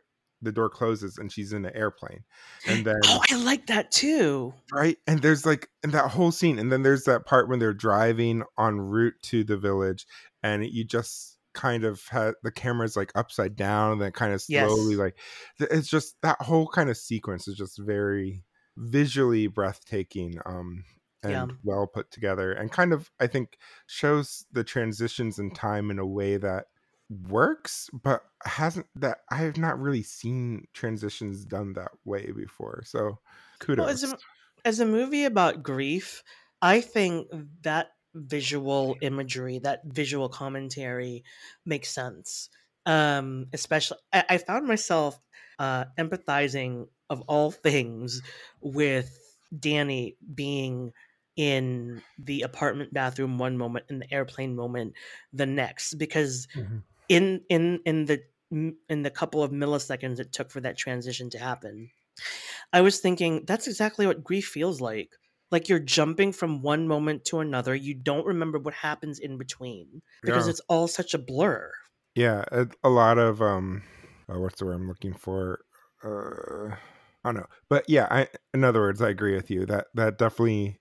Now that you say that, that I agree with you one hundred percent, because because that's, for me, kind of like when I've been through depressive episodes, it, it's a lot of going from one thing to another and not really recognizing or right. being fully conscious or aware of what's going on around you, um, and just kind of l- looking back at like a whole month and being like, what happened during this month? Like, I haven't been productive. I haven't done anything. Like, it's just, yeah. Well, then it, it doesn't it become interesting then that they end up in this, you know, this cult, this community in northern Sweden, where it's really difficult to tell time conventionally because of how close we are to the sun. And so you yeah. get the midnight sun and you don't get conventional nighttime. Yeah. In fact, I think, I think that, That scene, that deleted scene by the lake, I feel like that was the only time I saw night while they were in Sweden. Yeah, they, that, that's, um, there are a few times when, like, it shows them sleeping, and you can see that's kind of like twilight outside. Exactly. So it's like, it's not dark, but you can yeah. kind of, it's like everything's kind of like in a muted blue as opposed to the, yeah. brightness of the rest of it. And and and the deleted scene by the lakeside, um, it took place more in conventional nighttime, and it was shot beautifully. Like, even though it was nighttime, it looked absolutely pretty. Um, the other point that I was going to make about that deleted scene is I can see why uh, uh, Ari Aster decided to cut it. Now, the decision to trim the ex the twenty-four mi- the excess twenty-four minutes was by the studio. They thought that it was already long enough, and so, you know, it's not a movie that would be marketable. Um, I can see why he decided to delete that particular scene, though, because the conversation between Danny and Chris, especially where Danny brings up the fact that, you know, the authorities, if they ever get a hold of this cult, it's over. I think that brings up a level of logic that would distract from the movie. And I think what Ari Aster's strength is, is in sh- revealing just enough, but not too much. You know what I mean? And so I think that that scene, it, it if you had to cut that scene, cut out a scene, that would have been it. Because yeah. it, the, you know, what, what Danny is saying, it just kind of throws off the balance of the, I guess, the mystique of the movie. But there's also a good point that we, that to uh, bring back to some, an ongoing discussion we've, as we are watching newer horror films in the genre, of how do you isolate characters? Because we yes. talked about Halloween twenty eighteen and stuff. And so this one, of course, they're so far north that there's no cell phone service. So right. like Danny looks at her phone, there's no bars. Right. Uh, there's no way to leave the cult because there's only like one or two motor vehicles in the area. So, yeah. like, so like when Connie and um, Simon, I think was his name, tried to leave, and right. someone's like, oh, we drove them into town. But it's like, because there's only one person who has a car, it's like it, they can't leave even if they want to. Um, right. So, so that's a very, so I think um, just the setting of this is a very remote and isolating setting, which really I think helps. And and that's that's something too. Like we see Danny on the phone so much in the opening scenes with she's on yes. the phone with Christian, she's on the phone with her friend, she's on the phone trying to reach her sister, and then it's like suddenly it's like the rest of the movie, there's no technology or cellular devices or anything. Although they do make a remark about some of the kids watching uh, a movie. I can't remember what movie. They're it watching. was Austin Powers. Oh, Austin Powers. Yeah. So I guess they have a D V D player or something there, a V H S player, but not much technology. And and so, yeah, I, I like that you brought up that contrast, because that's the point of this community, is that you will never need a phone, because you're always going to be all up in each other's grill. Okay. Like, and that's, that's the whole point. That's the whole function. That's the whole feature of the community. Mm-hmm. Well, we are over an hour and a half in our recording. Ooh. So I think we should get to our deep, I, like I said, I think we already covered a lot of the theological ground being, as we've been going through it, because um, it's a very theologically dense and philosophical yeah. movie. Um, and that's kind of the nature of many art house films. Um, mm-hmm. But I want to know if there's any kind of deep thing we haven't touched on, theological thing that you want to talk about. I think I want to talk about uh, biblical parallelism, since I brought that up, but I feel like I should explain it a little bit more. But what what do you have before I get into that? Um, I think I've made a lot of my theological pulls, and I, I, I want to hear your biblical parallelism. Okay, well, as we kind of talked about in the film, this film has a lot of parallelism, where basically what I mean by that is it will show you one, show you one thing, and then it will kind of repeat it visually or thematically or within the story itself at a later point. And um, like one particular instance is we see the way that um, Danny's parents are killed and her sister is killed in the beginning from the carbon uh monoxide poisoning or whatever it was, mm-hmm. and then later on, after the people jumped off the cliff and die, there's kind of a flash of, we see, instead of the people who died there around the rock that they landed on, we see Danny's family laid out in a very like symmetrical pose with her sister in the middle with the gas mask on and her parents on yeah. the other side. And so that's kind of, that, that would be kind of an example of a parallelism of bringing up something from the beginning and then kind of retouching on, retouching it. Um, and we also see that in the artwork a lot too, like how the artwork, there's many scenes in this, like there's one scene when they first get to the um to the village or community or whatever it is, where it shows a tapestry, and it, basically the tapestry goes through showing uh, how a woman creates a love potion, and it shows mm-hmm. her like clipping her pubic hairs and all this, and putting menstrual mm-hmm. blood, I think, too, and to mm-hmm. some sort of potion. And then later on, we see that actually happen. Right. And so a lot of people, a lot of films do this like for foreshadowing, but this doesn't feel like foreshadowing, like you said. It's kind of like trying to live in the moment. So instead, it's kind of has creates these setups where you have these uh, things that are either visually similar or thematically similar or within a narrative similar, or a lot of the same conversation that Danny and Christian have over and over and over again, trying to salvage this relationship, right. just keep reoccurring. Um, and that happens in the Bible a lot too. Uh, I think, um, and, and it happens in the Bible in two ways. Uh, first of all, it happens in the poetry of the Bible, like the Psalms and stuff a lot, as kind of like yeah. a poetic device. But I'm thinking like narratively in the Bible, there's parallelisms that are set up. Uh, um, like in the Gospel of Luke in the beginning, we have first the story of Elizabeth finding out she's pregnant with John the Baptist. And then we find out Mary is going to right. be pregnant with Jesus. And yeah. then we go back to Elizabeth and um, John the Baptist. is born, and then we go back to Mary and Jesus is born. And so it's kind of like creating this parallelism in a way to contrast the two stories. So we see um how God is acting in one way about John the Baptist uh and then we in his birth, and then we see how God is acting in a different way with Jesus, as a way to kind of show that Jesus is going to be the savior of humanity in a way that John the Baptist is not. And yet there's still this connection between the two of them, because both are part of God's plan. And so that's one way to do it, is to kind of contrast and show differences. And then there's another way, and I'm having difficulty um, thinking off the top of my head of an example of this, but this happens in the Hebrew Bible a lot, actually, where there'll be two kind of bookends to a part of the Bible that kind of have similar narrative thing, or literary things um, to are set up in a very similar way. And the point of that is to basically show you what's in the middle of those two things. So that's the important piece, is there's a bookend on a bookend where God does one thing here, and then God does the exact same thing here, or there might be like two healing miracles that are almost exactly the same. But the point of those is that there's something that happens in the middle of that that is kind of being accentuated by these two similar stories, parallel stories on the other side. So I wonder if that's kind of part of what's happening here, is like by creating a lot of these similar parallel narratives or visual elements and stuff, if it's a way of contrasting different pieces of it, is it a way of kind of accentuating some of what's happening in the middle meat of the film?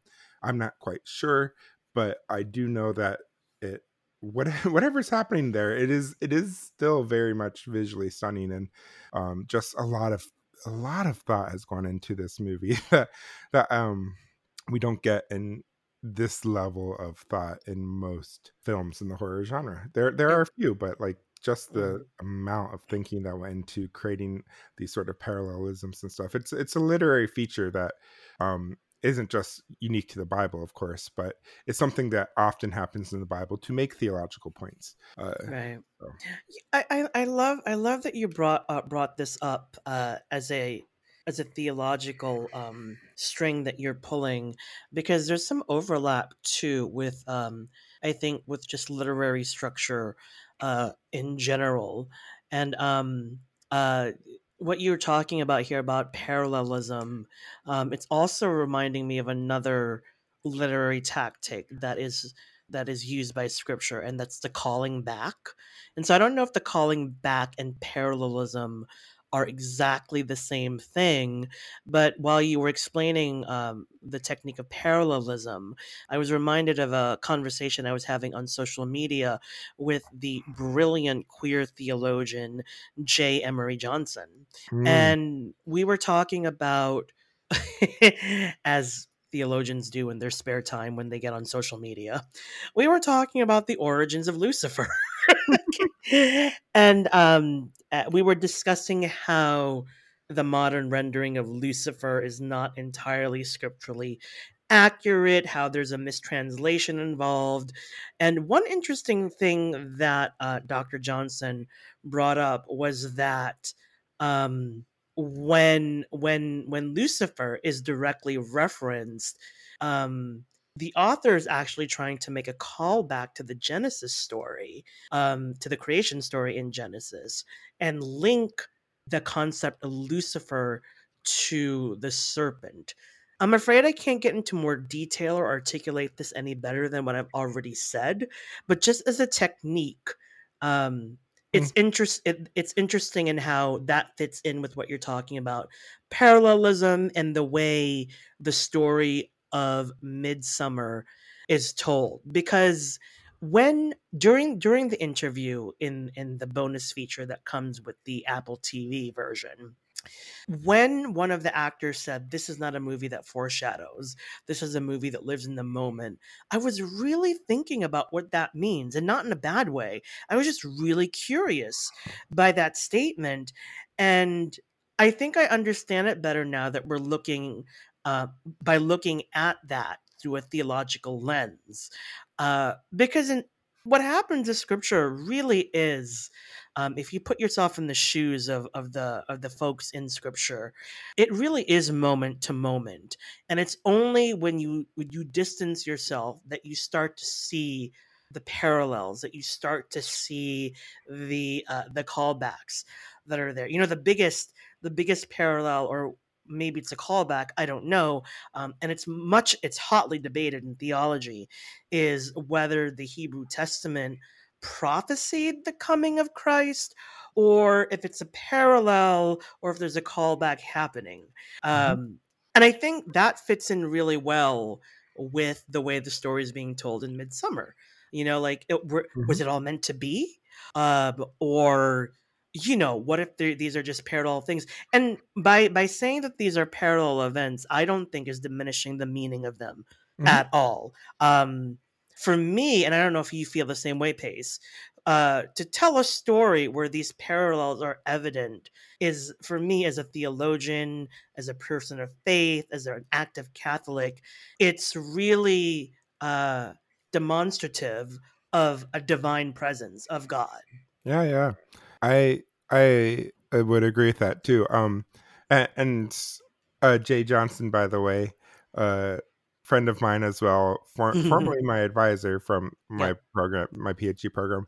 But he, interesting factoid about Jay Johnson, is a Buffy the Vampire Slayer fan. So I wonder, Ooh. would he be willing to guest on our podcast some someday down the road? Maybe we can do an episode on uh, Buffy or something. That would be fun. That would be fun, especially Pace, since you don't like Buffy the Vampire Slayer. Ooh, ooh, mm. ooh, ooh! You knew I was gonna go there. You knew I was gonna go there. Ooh, ooh yep, yep. Ooh, I'll suffer ooh, through it ooh, for. No, ooh, I'm kidding. I, ooh, there, there are things I like about it, but um, well, there are definitely some theological pulls we can make from that show for sure. For sure, like when she dies for the yeah. like in a very messianic way. Mm-hmm. Yeah, and then comes back to life. But even even anyway. even her parting words before she died were messianic. She yeah. she literally says to her sister, "Live for me." Mm-hmm. Like, okay, you've been reading Jesus' story a little bit, haven't you? So, um, yeah, no, it would be really great to have Doctor Johnson on here. He's absolutely brilliant. Interesting. Yeah. So so hopefully you're listening to this podcast, uh, Doctor Johnson, but. But uh, yeah, def- but reach out to us, or we'll reach out to you more likely, um, and get you on mm-hmm. here. This will be fun. So anyway, uh, I that's it for my theological stuff. Unless you want to say anything else, but if not, we can get into rating this film, and you can tell me.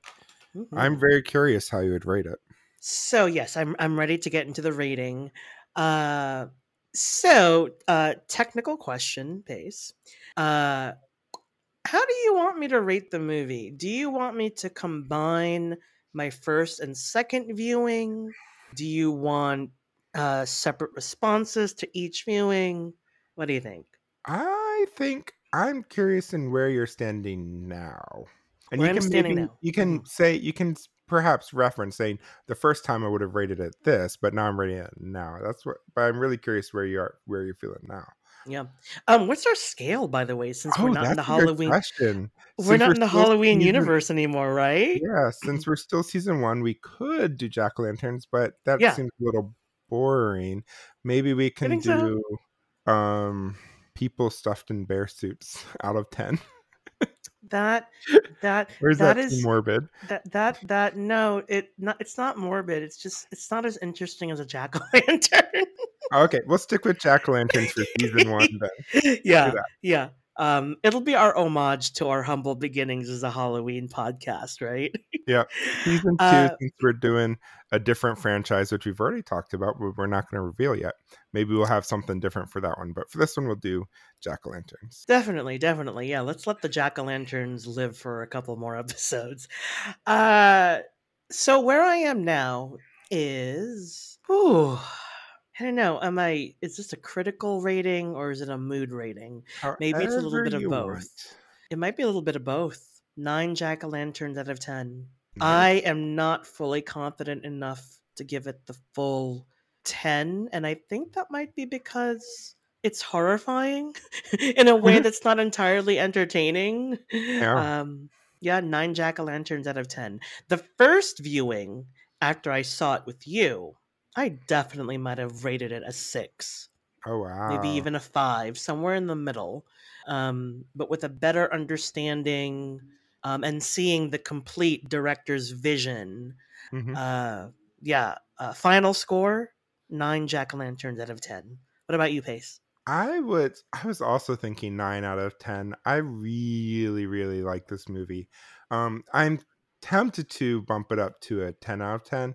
But mm. like it's just there there are a few kind of inconsistencies and questions I have wondering about it. Like mm, so I'm not quite sure I'm ready to give it a nine out of ten, kind of like you were saying, but it's about as close to a perfect horror film as I think as one can get.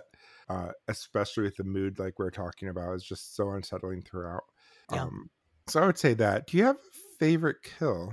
I was gonna ask you if we we're gonna do a favorite kill, because like it seems like a, a, a thing that's more appropriate to the Halloween movies, but I was also thinking, you know, people did die in this movie, and also I was also thinking about how, you know, Ari Aster was originally presented with this idea as a straightforward conventional slasher movie. Mm-hmm. Um, that being said, I would love to answer the the question of favorite kill, and uh, much like with many of the Halloween movies, um uh there are some good kills to pick from. I don't know yeah. if that's morbid or anything, but we've been doing this podcast long enough that it com- it's completely yeah. normalized to be no now need to, I d- no need to apologize. It's meant, horror is meant to be cathartic and entertaining, so no need to apologize for enjoying a kill on screen. We're not actually going out and killing real people. Or right. are we? or I mean, are we? No, what what what folks what Pace does after the podcast is none of my business. So no, I'm just kidding. Um so I think I think the obvious question the an- obvious answer to this question would be seeing Chris burnt up in a bear right. suit. Um but I would say that my favorite kill, because I thought in a way it was kind of clever, was the way Josh was killed off. Um, so first of all, he's not the first person who dies, even though he's black. Hallelujah. um, so he dies as a result of his dedication to his project. And he is so devoted to his project that he transgresses ethics and decides to take pictures of their sacred scripture, even though Father Ulf said no. Um, and Josh dies when um, the Oracle, uh, you know, slams him with a with a mallet. Uh, but Josh doesn't recognize that it's the Oracle, because the Oracle is wearing dead Mark's face. I know, right?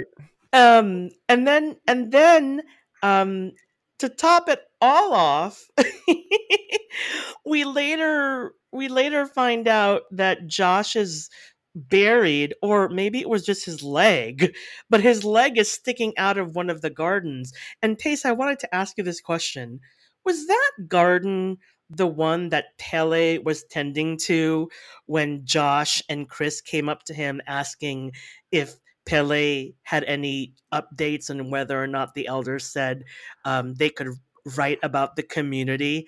And then Pele, like either Chris or or Josh asked Pele, hey, what are you up to? And Pele is just like poking at the garden, and he says in a kind of uh, passive-aggressive, irritated voice, oh, tending to a garden. Yep. And I'm wondering if that's where...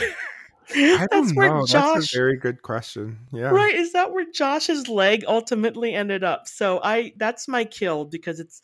I thought it was kind of clever.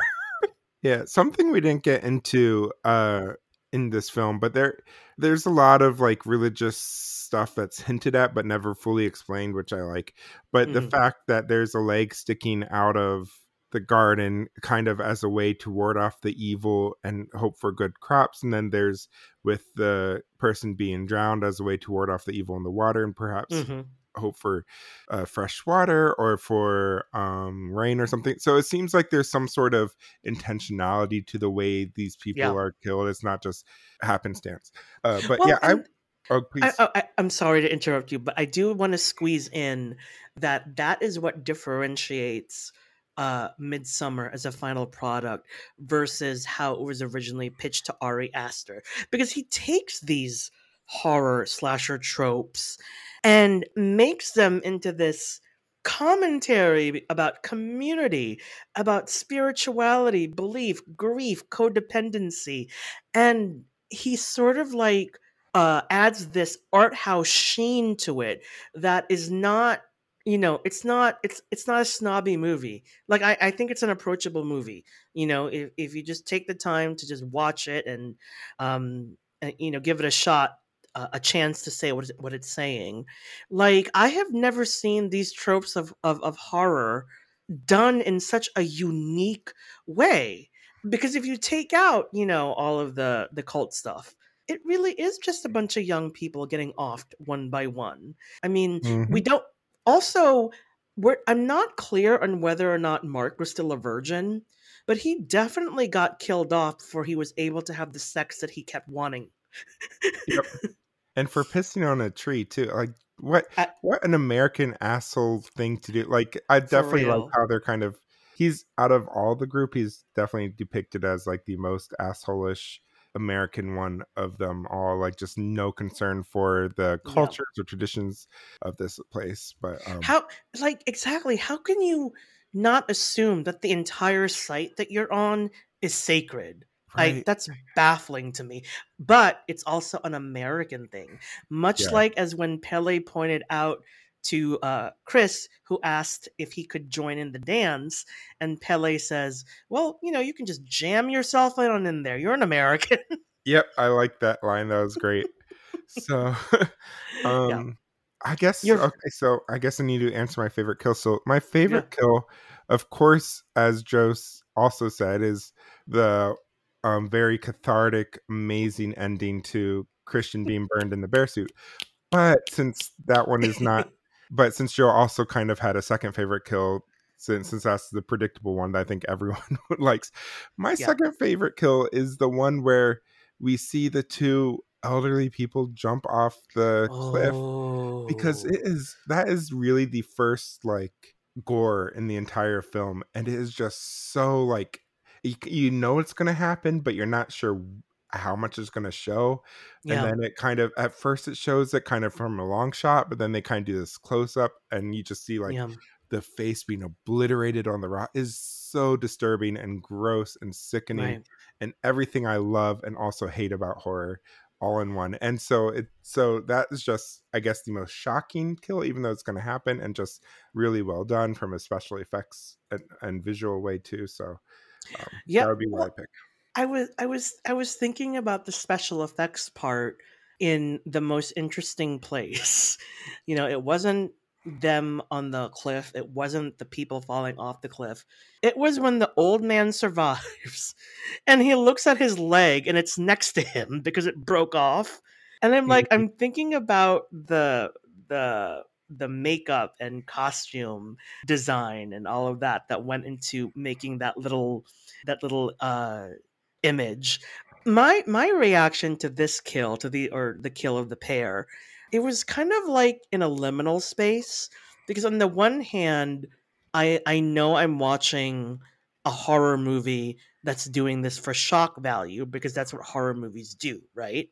But I was also thinking, and I feel kind of wrong, but I was also thinking this is the most elegantly shot kill I have ever seen. I literally thought to myself that that little scene alone, that sequence, the the the, the ritual suicide, it could be its own video clip on the sixth floor of the San Francisco Museum of Modern Art. You know where they keep like the video installations and they show like all those, you know, wild and, and bizarre uh, videos that are artsy fartsy.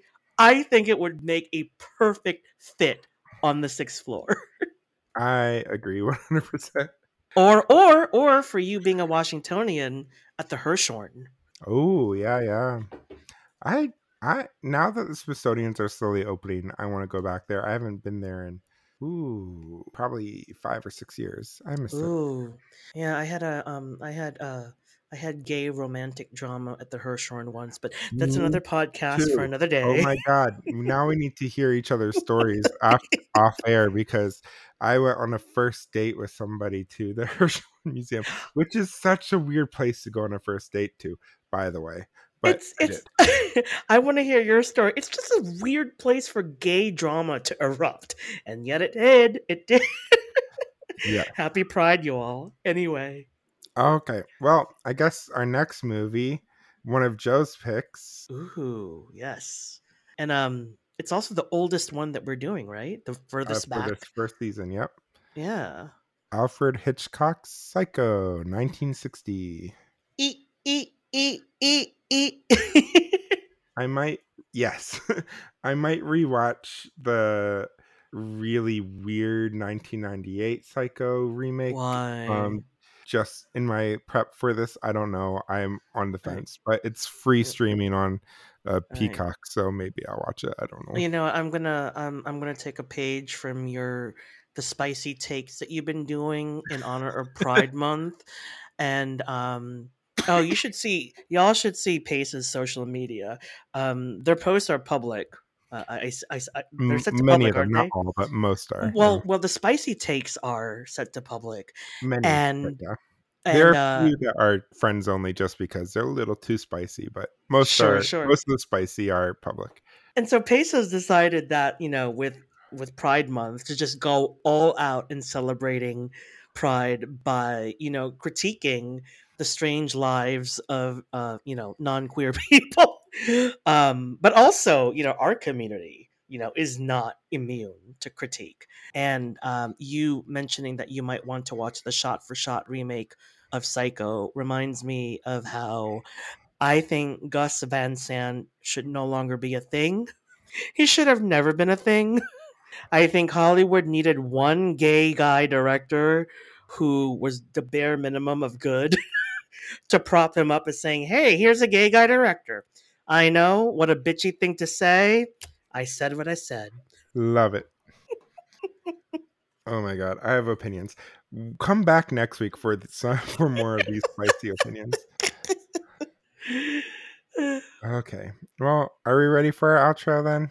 I think we're ready to call it a night. Uh, thanks for joining us, y'all. Yeah, well, that's it for our show. Our theme music was by Matt May, who also edited this episode. Horror Nerds at Church releases every Thursday. Please comment, rate, and subscribe to us on Apple Podcasts, Google Podcasts, Stitcher, or wherever you get your podcasts. Follow us on social media, Facebook and Instagram at Horror Nerds at Church, and Twitter at H N A C Pod for all the latest updates about upcoming films, news, and other announcements. Until next time, if your boyfriend is as shitty as Christian, break the fuck up with him. Come on. You can do so much better. You're a queen. I believe in you. Or, you know, shove him into a bear costume made from the freshly killed corpse of a bear and burn him in a temple. Either one. Either one. Heard it here, folks. Joe is saying that you can either of those are acceptable ways to deal with this. No, please don't kill people. We're not going to advocate yeah. for that. But yes. Yeah, please. Exactly. Mm-hmm. Mm-hmm. If We're you are queers. Part of a cult, then go for it. Like if that's your thing in Scandinavia. But uh, yeah. Yeah. I know. Oh my goodness. Do you think Rose Nyland knows about what's been going on in, in her homeland of Scandinavia? Completely different podcast. Well, she probably does. I wouldn't even be surprised if that's one of those Saint Olaf stories that we haven't heard yet. Saint there Olaf. Was a, there is there's a Saint Olaf story about somebody being a serial killer, wasn't there? Yes, there were. There was. I, I know. I know that. I know the whole joke. Yeah. But um, you know, another podcast for another time, right? All right. Thanks, okay. Y'all. Yep. Thanks. Bye. Bye.